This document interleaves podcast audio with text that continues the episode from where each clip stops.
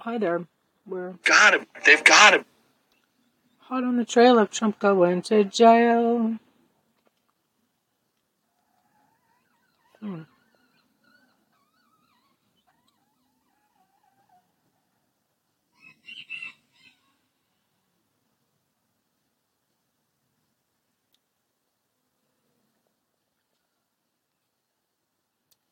Hmm.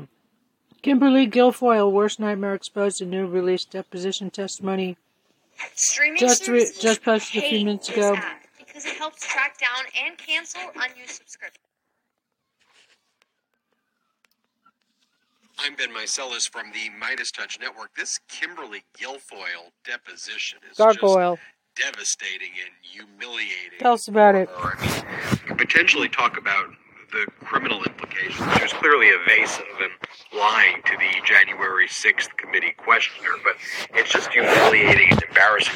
Kimberly Guilfoyle, before stepping into MAGA world, was a respected prosecutor before pivoting to Fox and all of this. And so to just see this weird bizarreness is frankly really sad. But let's just explore what Kimberly Guilfoyle said in her deposition before the January 6th committee. If we turn to page 271 and 272, she talks about the speech that she gave uh, at the Ellipse on January 6th. And what she says at line 17, she goes, Yeah, there's some time that passes because that's how it always does. The president likes there always to be music. He has a soundtrack that he plays of his pre approved song that he plays at every rally every once in a while to make changes to it, etc. And he likes to do that, build momentum. And then he gets up and does his thing. And that's just how it is. So then the question is I'm just trying to figure out the timeline. At this point, when you finish your speech, you're hanging out in the tent, right? Answer freezing and dying, hoping he comes. Question I think this is when I believe the video happens that Don, for Don Jr., is filming. Is that right? Answer yes, because they're playing the music, right? Which is the president's approved soundtrack of songs, and one of them that plays at all his rallies, besides YMCA, is Gloria.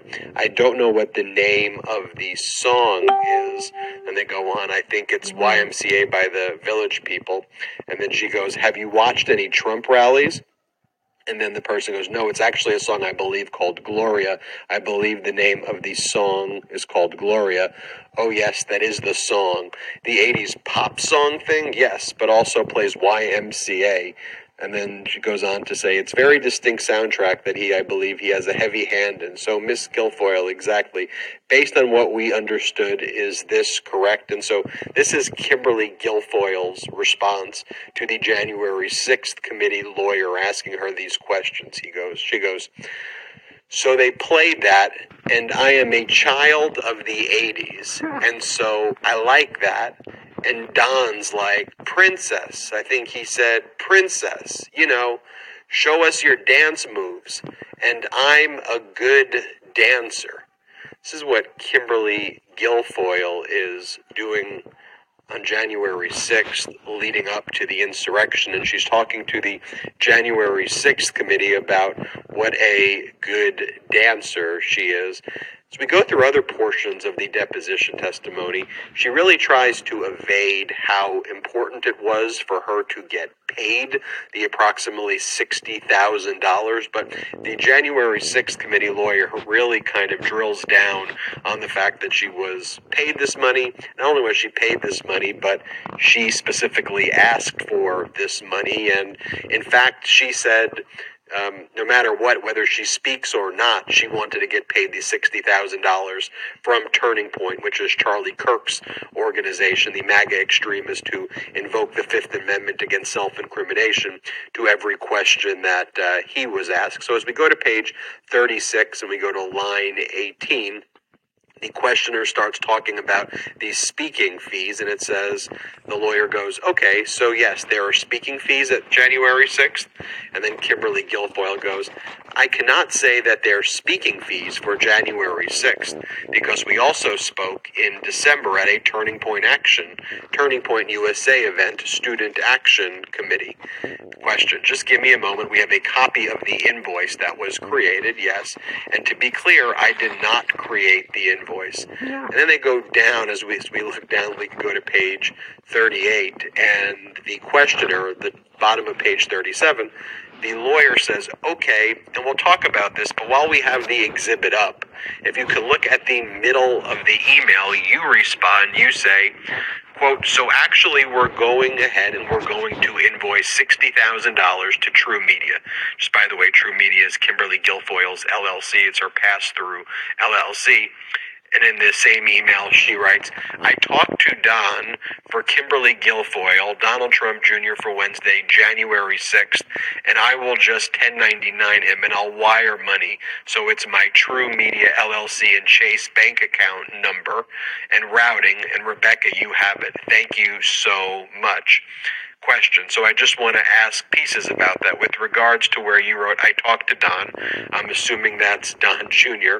And the questioner goes on to say, and for Wednesday, January 6th. So, Kimberly Guilfoyle, you were specifically identifying that this payment was for January 6th. Answer. That's what it says here, yes, because Kimberly Guilfoyle was trying to uh, avoid saying that it was for January 6th, and so eventually she had to be reflective of what the document actually said. One of the other things that she acted like in her deposition is that she didn't know what was going on or that she had no involvement in anything. And yet there's messages saying KG which is her initials you know wants to make sure that Steve Bannon is involved in these discussions. And when she's confronted with that she goes I can't recall. I don't know. So if we go to page 233 and we go to line 21 in the deposition the question is do you remember having any discussions with uh, Trump or any of the family members regarding the legal options available on January 6th? Answer. No, because that wasn't something that I would have gone over or discussed because I actually didn't understand it myself, she says. Then she goes on to say, um, as we go to page uh, 234, she goes, Yeah, information out there like that, but I don't know what it is. The president felt that the election was rigged and stolen, and that he wanted all legal and lawful votes to be counted, and for unlawful votes not to be counted. So that's where his head was in the general election. Question: Do you remember proposing to anyone who would have been would have been around mid December 2020 that Steve Bannon and the president should meet to talk because Mr. Bannon had information regarding next steps to stop the steal? Answer from Kimberly Guilfoyle. I don't recall anything about Stop the Steal. And the questioner pulls out an Exhibit 44, which is a text message from John McEntee, um, who's listed as Johnny Mack and someone um, else in the administration or who's an advisor. And it says KG, referring to Kimberly Guilfoyle, wants Steve and POTUS to talk. Steve has three next steps that he can take to stop the steal. Also says he needs to meet with Navarro, who has gone over numbers. Steve would be free to talk with him, of course. Thoughts? And McEntee says, I will relay to the boss what's the best number for Steve if he decides to call. And then I understand that's probably the name that Miss Preet gave for Mr. Bannon. And then the response by Kimberly Guilfoyle is, I have no recollection of this whatsoever. And if you'll recall from the deposition of Cassidy Hutchinson, Cassidy Hutchinson said that what the Trump lawyers were telling them to just say is, we have no recollection, to just basically deny, deny, deny, and say that we have uh, no recollection at all. Then you go to just page um, 264 of the deposition. And in 264, line 12, we have Kimberly Guilfoyle sharing her views of the election. And she goes, Yeah, I don't know the challenge it forever people. I mean, you know, you look at the facts, you look at evidence, even would want to make sure the election was, you know, fair and that there were legal ballots were cast. And I think it was concerning, and it still is concerning that President Trump, you know, received 13 million more votes in the 2020 election than he did in 2016. So that would make him the first, you know, American president to lose an election receiving more votes than he did in his first term. And having been traveling across the country with him at all these rallies, all of these stops, I mean, we did thousands and seeing the enthusiasm and just the lines all the way out down the streets, down freeways, people waiting days ahead of time. It was unbelievable the amount of enthusiasm, more so than, you know, we even saw in 2016 and the people and the support he had. So it just did not make a lot of sense to see that Joe Biden, who could barely like hardly any people, to could barely get like hardly any people to come to any of his events, all of a sudden turned out all of these votes. So that's her proposition to the January 6th committee. So it just did not make a lot of sense to see that Joe Biden, who could barely get like hardly any people to come to any of his events, all of a sudden turned out all of these votes. That's on page 264 and 265. And then you go to page 236, and you know, someone again, she's a lawyer, she's in the know, and just to see her complete lack of transparency with the January 6th committee, um, one of the things that uh, is asked is question okay did you ever have any discussion with people who were alternate electors either on or before january 6th her response was what's an alternate elector? Question well have you heard the term before? Answer alternate elector question yeah answer yeah i've heard of it but i really don't know what it is question do you have a general understanding of what people mean when they say that or what they're referencing no, not really. I don't. And then the then the questioner goes on to explain. But you see here again just a combination of the kind of lies, weirdness, living in this MAGA echo chamber. I mean, they're talking during an insurrection about YMCA, and she's so proud that she's a good dancer, and the fact that she, Biden's rallies were not as big as Trump rallies because people who voted for Biden weren't part of a cult, that that was the basis for her to say all of these things. Um, the fact that there's communications with her or about her referencing Steve Bannon, she denies them and says she doesn't recall. And even when it comes to the you know fee itself, she acts like uh, you know it wasn't for January 6th. So the questioner has to then show her, though this specifically says January 6th, and she goes, well, because that's what it says. But that's what we're dealing with here, folks. And this is what MAGA extremism is weird liars, just desperate. Very, very, very sad to see this, you know, and, um, you know, but it is what it is. We'll call it out here on the MeidasTouch Network. And she is an extremist, uh, liar, and traitor to this country. I'm Ben Meiselas from the Midas Touch Network. Hit the subscribe button. We're on our way to 1 million subscribers thanks to your support. And in addition to hitting the subscribe button, Check us out at patreon.com slash MeidasTouch, P-A-T-R-E-O-N dot com slash MeidasTouch. We have lots of exclusive content there. Most importantly, help grow this independent platform. Until next time, I'm Ben Meiselas. Is unapologetically pro-democracy. And look, we know you are too. So please make sure you check out our best-selling shirt and our best-selling gear, the unapologetic Right, let's see what else. Hmm.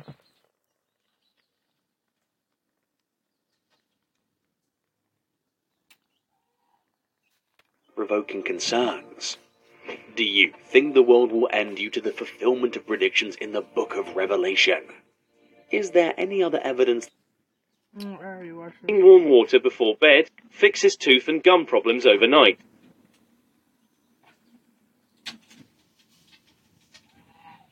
Cosmic Secret, I've already covered that.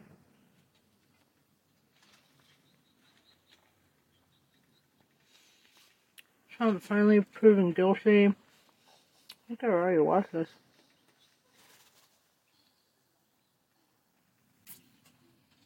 Live, 020 Ancient Apocalypse Attacks. Your name is Randall Carlson. We are live, ladies and. Kyle says everything is not fine, but we are live, so that's good. We're all alive. We are. Welcome, ladies and gentlemen. Kosmographia live episode. Live? You The- mean live? Oh, The twentieth live episode. back. We are back. We were in the Seems like an eternity. yeah. We were in the Scablands. We were in Egypt. So it's been a long time. Florida, Tennessee, Texas, uh, where else? I know there's been a few other places.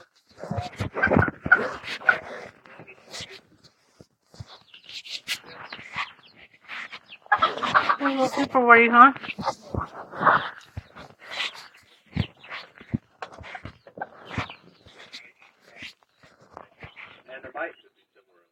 a might be No fighting, okay? It's Zoom's auto game. So, let's try it.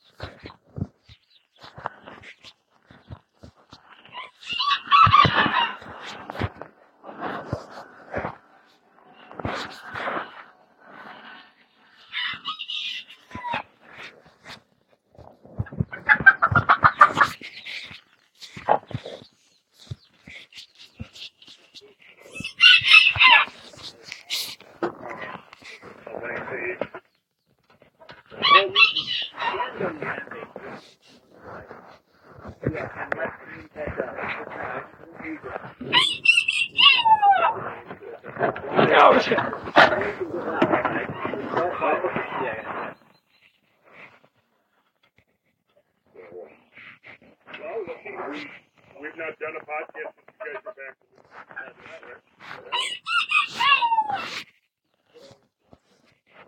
Are you guys like coming into the studio? Are you like walking like Egyptians now?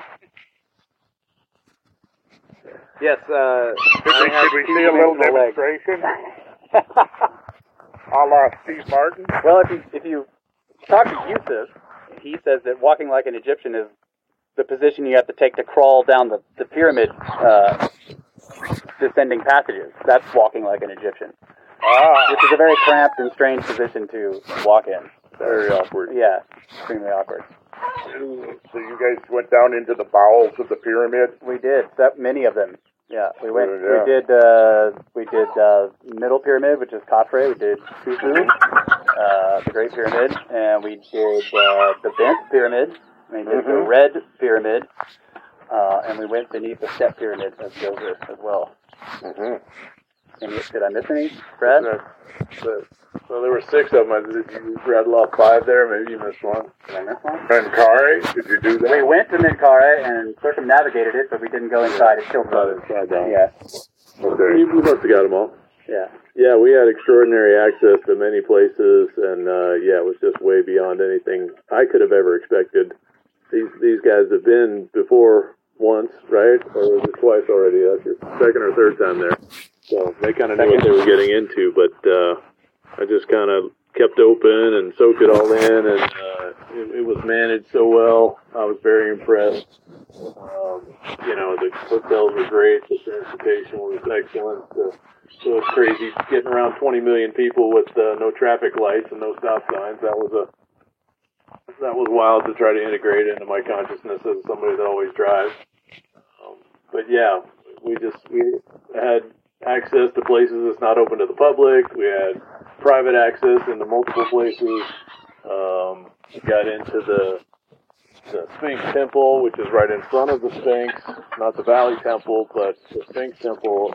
You can walk around it and see down in it, but apparently the uh, gates have been welded shut for 50 to 60 years, and, and our guide Yusuf has never even been in there. So uh, it wasn't anything crazy outstanding, and, and you can't see in the from overhead anyway. But but yeah, we that was just one of many places that we were able to access, and uh, so as as a group, I feel like we had uh, you know, really really special care taken of us, and uh, couldn't have had a better time. It's just amazing, and uh, of course, always like the family uh, six. Yeah. and many familiar faces, people who've been to the Scablands with us, to uh, Montana. So it was great. And I believe you did Karnak and Luxor. We did. Right? Dendera. Yeah, I knew Dendera. Bell. Thank you, uh, Kyle, for the photos. Ah, you're welcome, sir. Yeah. I I spent those are- most of the time we were there trying to capture those photos. Actually, It'll be worth it. I can't wait. Yeah. Well, were you duly impressed by what you saw, in spite of the fact that you may not have necessarily understood what was being depicted? Absolutely. I mean, yeah, the whole place is uh, jaw dropping, mind blowing. God. It's Yeah. just Yeah. it's enormous. It's incredible. Mm-hmm. Yeah, and I, you know, that was my second time there, so I didn't mind spending most of the time in the in the main hall. Uh-huh. Yeah. fine. For a good time. I'm still reviewing my pictures, and I just got into those yesterday. Oh, sorry, Kyle. No, go ahead. Yeah, that was just just just phenomenal reviewing those things and, and seeing what was on the, the ceiling there and, and trying to absorb some of those stories. Like you're saying, we don't we don't know exactly what it's saying, but just you know letting the imagination run. Um, just beautiful and intricate and colorful and amazing, and uh, you know, in, in a lot of ways, grateful that it still exists. hmm hmm Um, you know, that was that was part of the problem I had the first first week. It's like it hurts that so many places were so damaged. Yes. There's so much destruction and, and it's in horrible condition. And uh, you know, just just I guess so many stones hauled away to to be built in other other locations. But uh, yeah, that was uh, that was something that took me a while to to you know accept that they were just in such horrible condition and that you Yeah. know, people people would get in there and destroy that stuff. Yeah, people, yeah, uh, most of that basement that you saw was deliberate. So, I mean, you know, it's basically, you know, 1700 years ago, 1800 years ago, when a lot of that took place. So they had cancel culture back then. And that's exactly what that is. It's that same mindset. It's been flagging the forward progress and momentum of the human species on this planet for thousands of years, and now we have a seeing a resurgence of it in our own time. And uh, as we well know, we've seen what happened lately, which we are going to talk about this tonight. Um, not necessarily right off the bat, right out of the gate, but um, people probably know I'm referring to the Netflix series. Oh yeah. And uh, what what's gone down there with the mainstream, the mainstream reaction to it, which is a lesson. There's a, there are lessons, multiple lessons in there, I think, for all of us to learn who who are uh, really trying to get to the truth of our own history. Because I think what we see there is concerted efforts to actually um, obscure the truth of our history. And if that's the case, then it raises the question of why. Because clearly, I think we can say that what's driving the reaction on a lot of these people is not science. Because you can read through it, we could look at a few examples. It's not science because there's no science-based argument that any of this has on Graham or the Netflix series. What's driving it is politics. And then that raises the question of why has this been so politicized? What we're seeing is the wokeness, the cancel culture wokeness infecting the halls of academia. And we've already seen that with regards to even the harder science. We've seen it with respect to the whole climate change issue. We've seen it with respect to the pandemic issue. We've seen it with respect to a lot of other things. And we're going to see it with respect to this as well. Because I think that the, it's, it's talking to us loud and clear that there are factions that want to control the narrative, and they feel like if they lose their grasp on any one part of it, the whole rest of it's going to collapse. That's very telling too that the responses started even before the show was uh, the series was released. Yeah. Yeah. They were already taking a stance without even knowing what was going to be covered in the, in the series there, Ancient Apocalypse. Well, when you read some of these criticisms, they're actually bragging. Well, I watched three minutes of it, and that's all I needed to watch. You know, they're bragging about it. So, So that's it, you know, it, it to me it raises some serious questions because I expected that there would be some some criticism in response to it, but when I saw the extent of it um, and read, I, I went ahead and read seven or eight different attacks on who all I read, uh, interviews and things, and they're basically like I said earlier, leading up to the show. I think they're all reading from the same script or at least the same talking points. And of course, to say that, then you're going to be guilty. So what they've tried to do is preempt being able to legitimately saying that by proclaiming that anyone who questions the, the, the, the, dominant narrative of our history is a conspiracy theorist. How many times did you guys see that in some of the, the critiques, if you read them over and over again? Conspiracy theorists. It's only conspiracy theorists who are going to believe Graham Hancock. Right. So it raises questions. Why? Why this vociferous attack? Well, they've been making conspiracy theories out of a lot of people for a long Oh yeah, time. recently. Yeah. Well, it's like climate denier. They throw a label on you, and then other people that are just fringe paying attention will say, "Oh, well, that's, that's what box I can put them in, so I can ignore that too." That's a conspiracy theory. I don't have to listen to that. Yep. That's right. Yeah, exactly. So, uh, anyways, uh, I think that it would be uh, the prudent thing to do to at least come to Graham's defense, because the man has put himself out there on the tip of the sword, and he's bearing the brunt of this. And I think it would be it would be a, a good thing to do to deflect a little bit of that away from him and defend him against these, you know, accusations of being a racist, of a white supremacist, etc. I mean, that to me is pretty damn sleazy, dirty, and below the belt. But what it does show, if you read through in their comments, they don't have substance. There's nothing there. There's no rebuttal. There's no refutation of, of anything. There's no counter argument. No, it's just smear campaign through and through. Every critical fallacy in the book is in those responses to Grant. So it's actually a very instructive thing to go through some of that and look for. It's like looking for uh, where's Waldo. Instead of Waldo, where's the actual Recording in progress. That's right. where, where's the Hey, actual man. There you science go. that's uh, Come on, baby. you know in any of the responses? It ain't there. Come So- on, cuties. Come But on, baby. Come on, cuties. hey, get me fired. You're getting me fired up now, Russ. Good. Come on, cute butt. I'm just letting you roll with it, man. Come here. Go. Yeah. it's annoying to me that they claim that he Come on, baby. is stealing the heritage from people by Come suggesting that they were given knowledge and information Come on, when in a lot of cases their own history, they, in their own Yes. myths, in their own stories, they're saying that.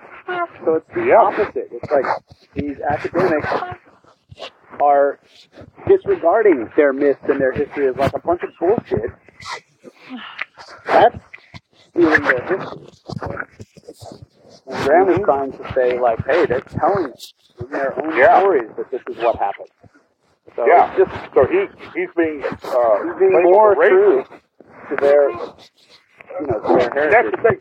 If you had any of these people, actually, it, it's just like you know who one of those lead archaeologists. I think we agreed not to even mention his name, who actually responded to the challenge to debate Graham, came up with some lame excuse. He won't do it.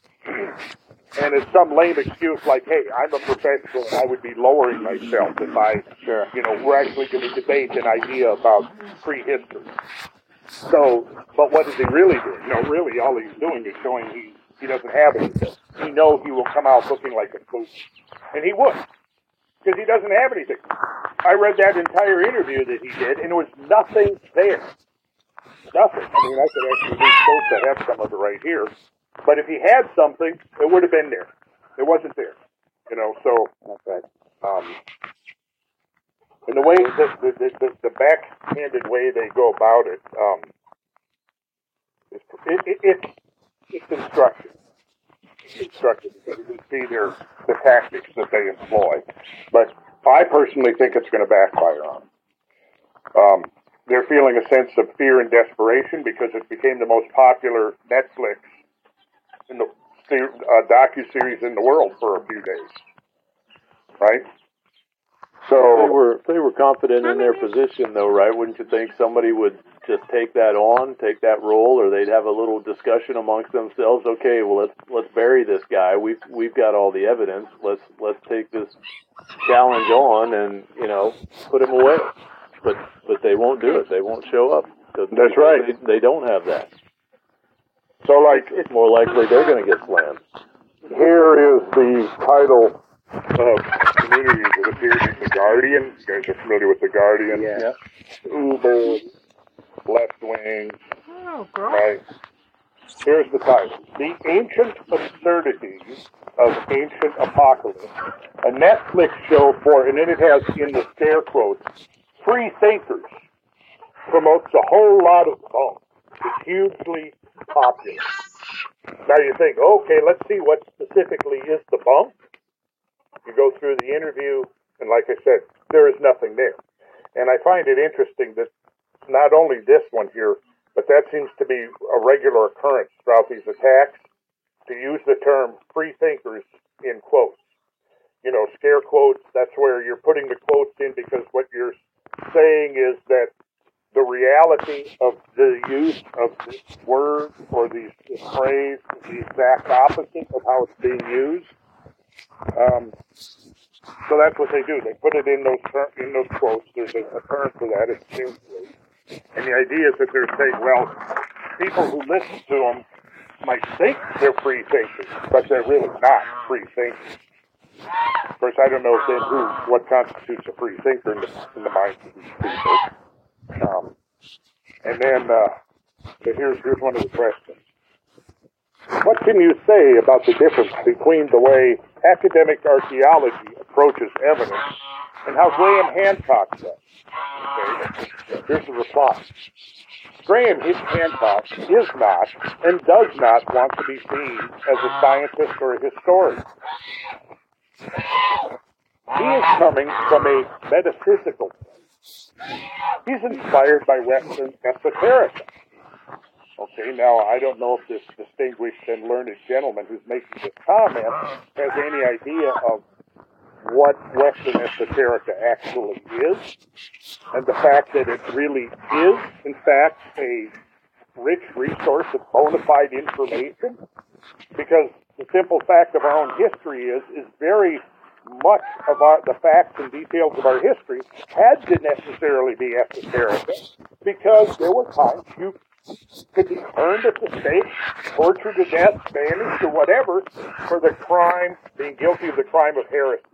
Heresy is thinking and saying things that are not approved by the authorities. Yes, Kyle. You had a thought. Oh, I said it's kind of like today a little bit. Mm-hmm. Exactly. So right there, you can see he's dismissing the idea of esoteric, right? Well, Graham is, as he says, he's inspired by Western esoterica. For him, the significance of a lot of this information is sort of intuitive, and is confirmed to him through his personal revelatory experiences. Fair enough. But I would say that all science starts with intuition. Am I right? Yeah, I would think yeah. Then he goes on to say, if it seems like in watching the show his perspective has been influenced by drugs, it's because it has. Well, there we go. Uh, no honest appraisal of the question Graham raised need ensue. They're all We I think that's the core of the resistance right there. Yeah. It? So that's you think that's what it is? Really? I, I don't think so.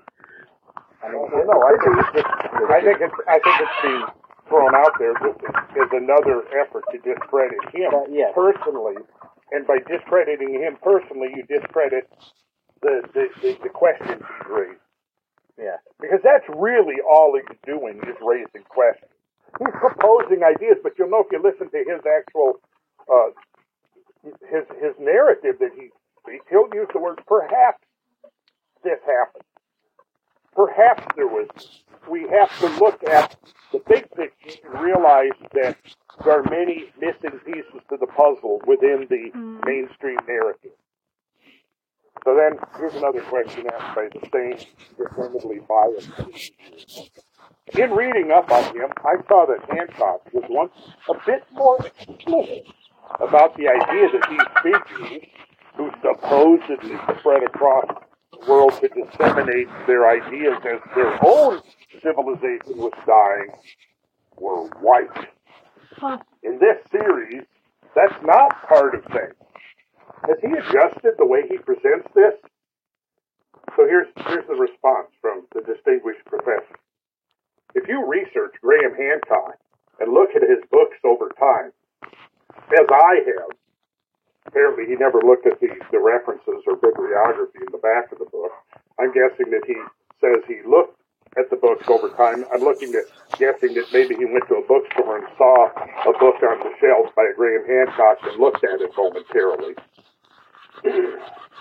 okay, and look at his books over time as I have.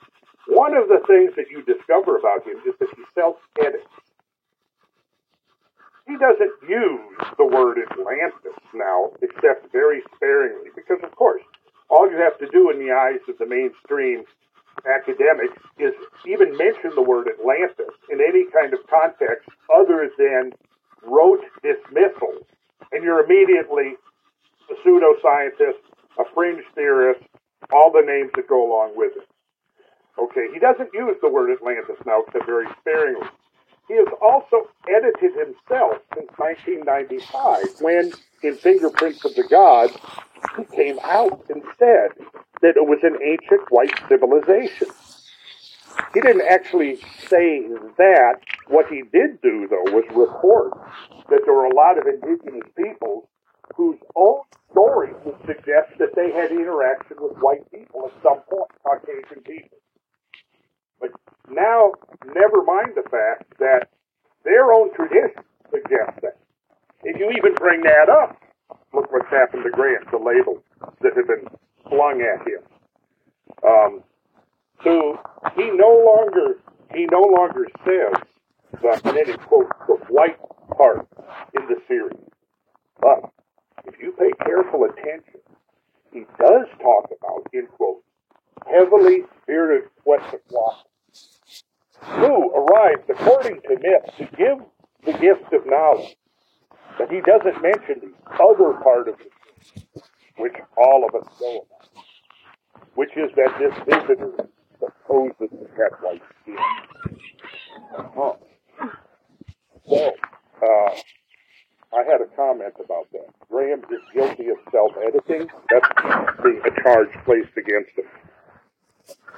As if every single author, researcher, scientist, and scholar doesn't do exactly the same thing as time passes and they learn more and gain greater insight into the subject matter of their research. Am I right? But if Graham does, oh, now this is something that can be used against him. As assu- assuming, you know, that he has learned something of- in his research since 1995 and amended his perspective and his viewpoint. But if he does that and expresses it, well, now that's something that can be used to undermine his credibility. So then, um, notice how he says also the fact that, quote, all of us know about visitors to Central and South America having white skin and beards. It's a deceitful admission by this guy, right? Because the sole purpose is to undermine Graham's reputation by tarring him as a racist, while not overtly acknowledging the traditions of the indigenous peoples themselves. You notice how he sidestepped it. He didn't say anywhere that this was the people, the, like you just said before we before we went live, Russ. It's, it, it was the indigenous people's own tradition that suggested this. Right. Um, uh, Yeah, so the, I mean, the question we've always, Kyle and I have asked many times on our show is, you know, is when we're talking about this kind of stuff is, because we've been accused of the same thing, not, obviously not in anywhere the same level as Graham is being attacked for ancient apocalypse, but we've been accused before by people of, of some kind of racism because we're stealing heritage from people by suggesting there may be uh, an injection of technology or, you know, a different culture or maybe a much older one. Never discussing skin color at all. But the point is, is that it seems like the the to dismiss the the the local legends and myths, the mythology and the, and the legends of the of the people there as being just you know it's not true uh, is more racist than you know than Yeah. suggesting well their stories say that they that people came over and gave them tech. You know it doesn't matter what color the skin is. That really No. isn't the, the, the discussion No. but they want to focus on that. So I don't know. It's just it's, the whole thing to me is just Well, then he goes on. okay. Check this out. Okay, so, uh, so he continues with his response to the interviewer by describing Graham's methodology. And here's, here's the quote again. It's similar to the way that Donald Trump operates. Huh. Wow. Yeah. It was a So there great we go. Now show. you want to? It was yeah, one of the wanna, best Netflix shows ever to come out. I've seen a lot of Netflix shows. Hey, This was one of the best in all of ancient history. but so all you got to do if you want to discredit someone is just somehow connect them or associate them with Donald Trump. It's ah. similar to the way Donald Trump operates. He will get to the edge of something, but he won't say it because he knows his followers already know it. He can say, I didn't say that, and he didn't say that, but everyone knew what he said because it was already known. There's the answer. So basically, all of Graham's followers already know that Graham is im- is implying racism, but he doesn't actually have to say it because all of us followers we already know it. See. Now, how interesting that it's these same people that are accusing fans of Graham's work, or people who are at least even open minded about his work, of being the conspiracy theorists. so, uh, anyhow, the interviewer, uh, she, I, I skipped a lot of it, but so the interviewer sums up her obliviousness with this final comment and question.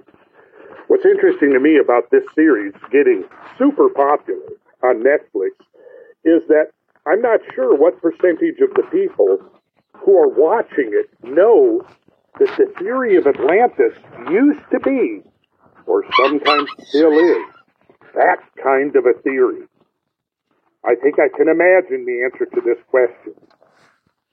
That kind of a theory, meaning, of course, that it's a racist theory. No mention of Plato, of course, or dialogues. I'm sure that this woman has never read Plato's dialogues at all. She certainly hasn't seen my eight hour uh, dissertation and discussion on Atlantis. Um, so then I just, I, I like that phraseology, that kind of a theory. The theory of Atlantis. So somebody tell me, what is the theory of Atlantis? Well, I don't even know. What? Yeah. What is that? What exactly? What is the theory of it, Atlantis? yeah, well, so, so this, she continues with this hackneyed line of questions. This is what she says. What are the stakes of this show being popular on Netflix? I mean, the stakes of this show being popular on Netflix for what our sense of what science is. It's just more disinformation. A term that we've heard a whole lot of in the last couple of years, haven't we? And it's more distrust of expertise. We can't have the experts distrusted because they are omniscient about all things related to the human story on planet Earth. But then she asked this distinguished professor, what would you say are the stakes for archaeology? And, uh, anyways, this is what he says. Uh, the biggest stake right now in the United States or what happens to academic archaeology if university administrators and students and alumni begin demanding that departments of anthropology and archaeology at the university support this line of thinking. So people cannot be allowed to indulge in this line of thinking. Meaning what? Meaning anybody who questions that, that, that looks into the into the subject of our own story on, on this planet and realizes that there's a whole lot of missing pieces. Yeah. That line of thinking, that line of thinking cannot be allowed in our institutions of higher learning. Right, or maybe maybe they mean white supremacist thinking. I don't know, but yeah, it's either. It's it's weird that that they would say something like that, like we can't allow questions. You know, I think they're trying to refer to serious Atlantis problem. Well, yeah, I mean, Yeah. uh, uh, you know, again, no rational discussion of Atlantis is actually allowed. Right. All you have to do is mention that word outside the framework of academic dismissal, and you're immediately a crank and a crackpot. Yep. And a, yeah. So the one that really got me, so the one that I just read from you, I think that was in Slate. This is the one that was from Guardian by, um, it's entitled Ancient, Ancient, Ancient Apocalypse is the most dangerous show on Netflix. Right. I did see that one. Yeah. Yeah. And here's the subheading. A show with a truly preposterous theory is one of the streaming giant's biggest hits, and it seems to exist solely for conspiracy theorists. And here he asks the question uh, why has this been allowed? Huh. Why has this been allowed? So this is this is what's passing Well, for we journalism back. here. I mean, they don't want us to know the truth, Okay, obviously. it exists solely for conspiracy theorists. So there's that. Um, This is where so I, my share. response was think about what you just heard. Why has this been allowed? Is this what journalism has degenerated into? Apparently, to this guy, the author of this article, Four uh, the now. problem here is that no self-appointed, artistically endowed authority intervened to disallow the airing of this show. Now, would I be exaggerating if I called these people totalitarians in their thinking? I don't remember what what Mao, Stalin, and all the rest of these dictators. One of the first things they do, they seize control of the narrative, and no one is allowed to step outside the the, the bounds that have been permitted, the bounds of permissible lines of thinking.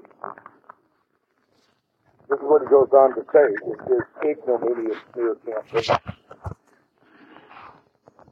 This presents something of a mystery because the show closely resembles the sort of half-baked filler documentary that one of the lesser Discovery channels would slap up at 3 a.m. between shows about plane crashes and fascist architecture. Ancient, ancient Apocalypse obviously has an audience, but who on earth is it? Um, fortunately, he goes on to say, you don't have to watch for long to find out. In quick succession, during the pre-show sizzle reel, we are treated to a clip of the show's host, Graham Hancock, being interviewed by, ready for this? Joe Rogan. That, that's it. hmm There we go. hmm That's it. Now we know right who his there. audience is. All you need to do is watch that pre-show sizzle reel, and when you see Joe Rogan, quick, turn it off. Huh. what more proof do you need that ancient apocalypse is preposterous, to use the, the word in the title? So, this journalistic imposter then goes on to say, this, in quote, finally, we have an answer. Ancient Apocalypse must be a TV program made exclusively for people who like to shout at you on Twitter. All right, all of you folks out there that are listening to us right now that watch this show, in case you were having any uh, questions about your own self-identity, well, it's been answered for you. You are nothing more than a person that likes to shout at people on Twitter. So you should definitely go shout at them. They're shouting at us in the comments right now. Are they? Hi, Maggie. Do they? Cookie, cookie. so, um, and then here we go. So, wave of his arm. That's all it takes. A wave of his arm, this pathetic excuse of a journalist dismisses a lifetime of work and research by someone whose credibility, I would say, stands immeasurably, immeasurably above his own. So he continues with his tedious analysis. Quote, these people, referring to everybody who, you know, tuned in and watched Netflix, these people are Hancock's bread and butter. The, quote, free thinkers, there we go again, free thinkers in scare quotes, who, through some bizarre quirk of nature, are often more perennially outraged than anyone else on earth. So, know this about yourself. You're also perennially more outraged than anyone else on earth. And this is why you watch the Netflix series. Uh, They seem pretty mad about this. The author. The author. They seem Oh, yeah. fairly upset. yeah. And then, I don't like that there's scare quotes on anything relating to free I know. I know. free thinking, free acting, Right. you know, free talking, and you know, what the heck is he coming from to scare people like you're not supposed to be free? Good question. I don't like it. So here's, here's, I, I want to yell on Twitter, and I haven't been on Twitter in two years. Crank my account up. yeah, crank it up and go shout at them. let's all, let's all get together and shout. That's right. I tell you, I forget this guy. Uh, we'll all, uh, what can we do? We'll get him on Zoom or something. We get him, everybody watch Netflix. We'll all, no, we get him on Twitter, right? Yeah, yeah. Go to go to their Twitter account and just shout it. All caps Oh. and everything you say. Oh my. So here's here's his summary. Okay. Hancock. I, and this, I mean, how anybody could believe this is, is impossible to understand.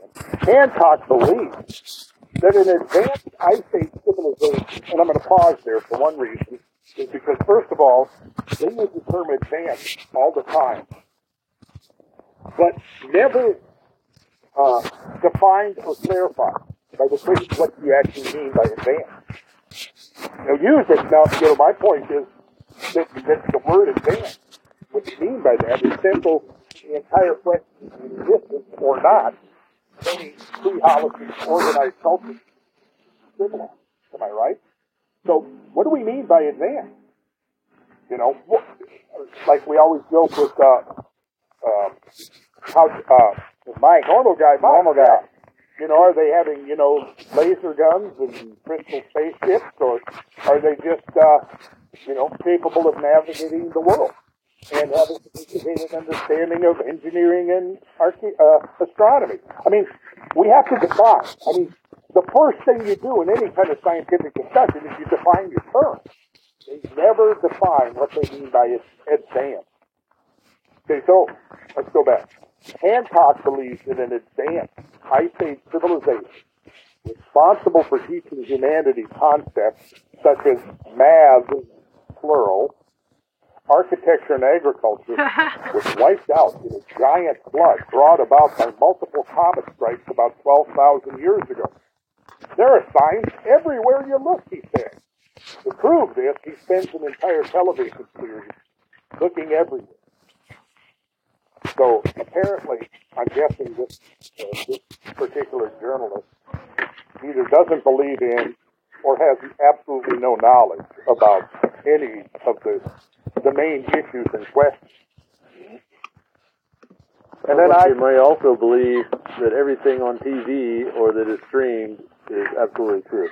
Mhm. So I would say he's plainly blind to the fact that the evidence is everywhere. I mean, as we've been trying to demonstrate on this podcast. I mean, I'd say we've made a pretty good start, but there's a whole lot more places we haven't talked about and documented on this podcast than the places we have talked about and looked at. Um, He's also definitely British, right? That's why he said math. Okay. That's how. yeah, I think that's how they say it. uh, it's not just one. It's not just one math, Randall. It's all of them. Math. Oh, okay. Yeah. Well, it's Guardian UK, right? So there Yeah. you go. It's Yeah. So I would comment that this guy is oblivious to the fact that the evidence for multiple comet strikes place between Holocene boundary, severe global environmental consequences, is is overwhelmingly supported by an enormous body of research and multidisciplinary evidence amassed by dozens of highly credentialed, accomplished scientists. Now, it seems to me that the idea of uh, of a comet strike, of giant floods, I mean, isn't that right at the core of this whole discussion? I mean, that's the idea is that there were catastrophic events that may have obscured the archaeological record in ways we haven't realized yet. But what they do is they act like this is not even an issue. I mean, they if you go through all of the various attacks on the series on Graham, all they do is they mention, oh, like there was supposedly a giant flood, there was supposedly, you know, comet impact. Um, but I would like to read a, a quote here from some of the leading paleohydrologists, and we've had this quote in our show before. Um, as I say, uh, that he's oblivious to the fact that gigantic floods have indeed swept over the surface of the Earth, large swaths of the Earth's surface, during precisely the same geological epoch. And to try to put, put some context in this, those who have been regular listeners to this podcast are going to know exactly what we're talking about. People who've been on the tours with us and, and who, you know, engaged in this know exactly that, re, that, that the reality, the geological reality is that yes, there have been what you could describe as biblical scale floods engulfing large regions of the Earth's surface. So I like this quote from Victor, and I know Brad likes it too. Victor Baker, Goro Komatsu, and Sharon Clute, who wrote in 1995 in, in a seminal paper, and I quote, recently identified Pleistocene flood features indicate that planetary scale movement of water has been a major agent in shaping the landscape of our planet. So let that sink in. Planetary, planetary scale movement of water. What does that mean? And what does that mean for whatever humans were doing on the earth when that happened? And that it happened in the same geological period as overwhelming evidence for the occurrence of multiple comets. So, even though that is a cornerstone of this of the whole quest, we're going to just ignore it. We're just going to pretend it, you know. Oh well, they, it's supposedly all this happened, but we don't need to actually address it. We don't need to consider it in our thinking or in our dismissal of these quests of the standard conventional narrative. So then, Well, can I, can I break in here? absolutely, there, so you see some of this uh, similar kind, but you know, in a slightly different vein of resistance to the Comet Research Group stuff.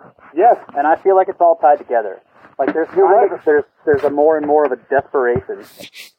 uh, exactly. because if that one thing about the this the, the change from the Pleistocene to the Holocene becomes part of accepted standard science, then there's a whole lot of stuff that falls apart and has to completely be rethought.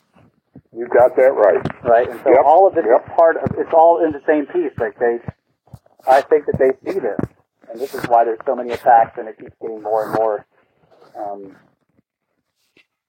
you know, just slanderous, I guess. is what it Well, is. yeah, yeah, yeah, Slandered. Yep. So then, uh, go ahead, Brad.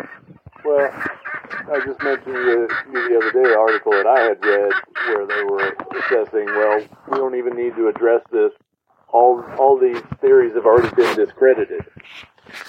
Right? Yeah. But they've been Oh, discredited Classic. before there was evidence for the Younger Dryas impact.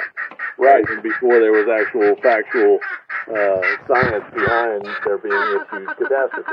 Yeah. So Yeah. like you're like you're saying, yeah, they they're going to have to go back and redo their work and everybody else's work because they didn't take into account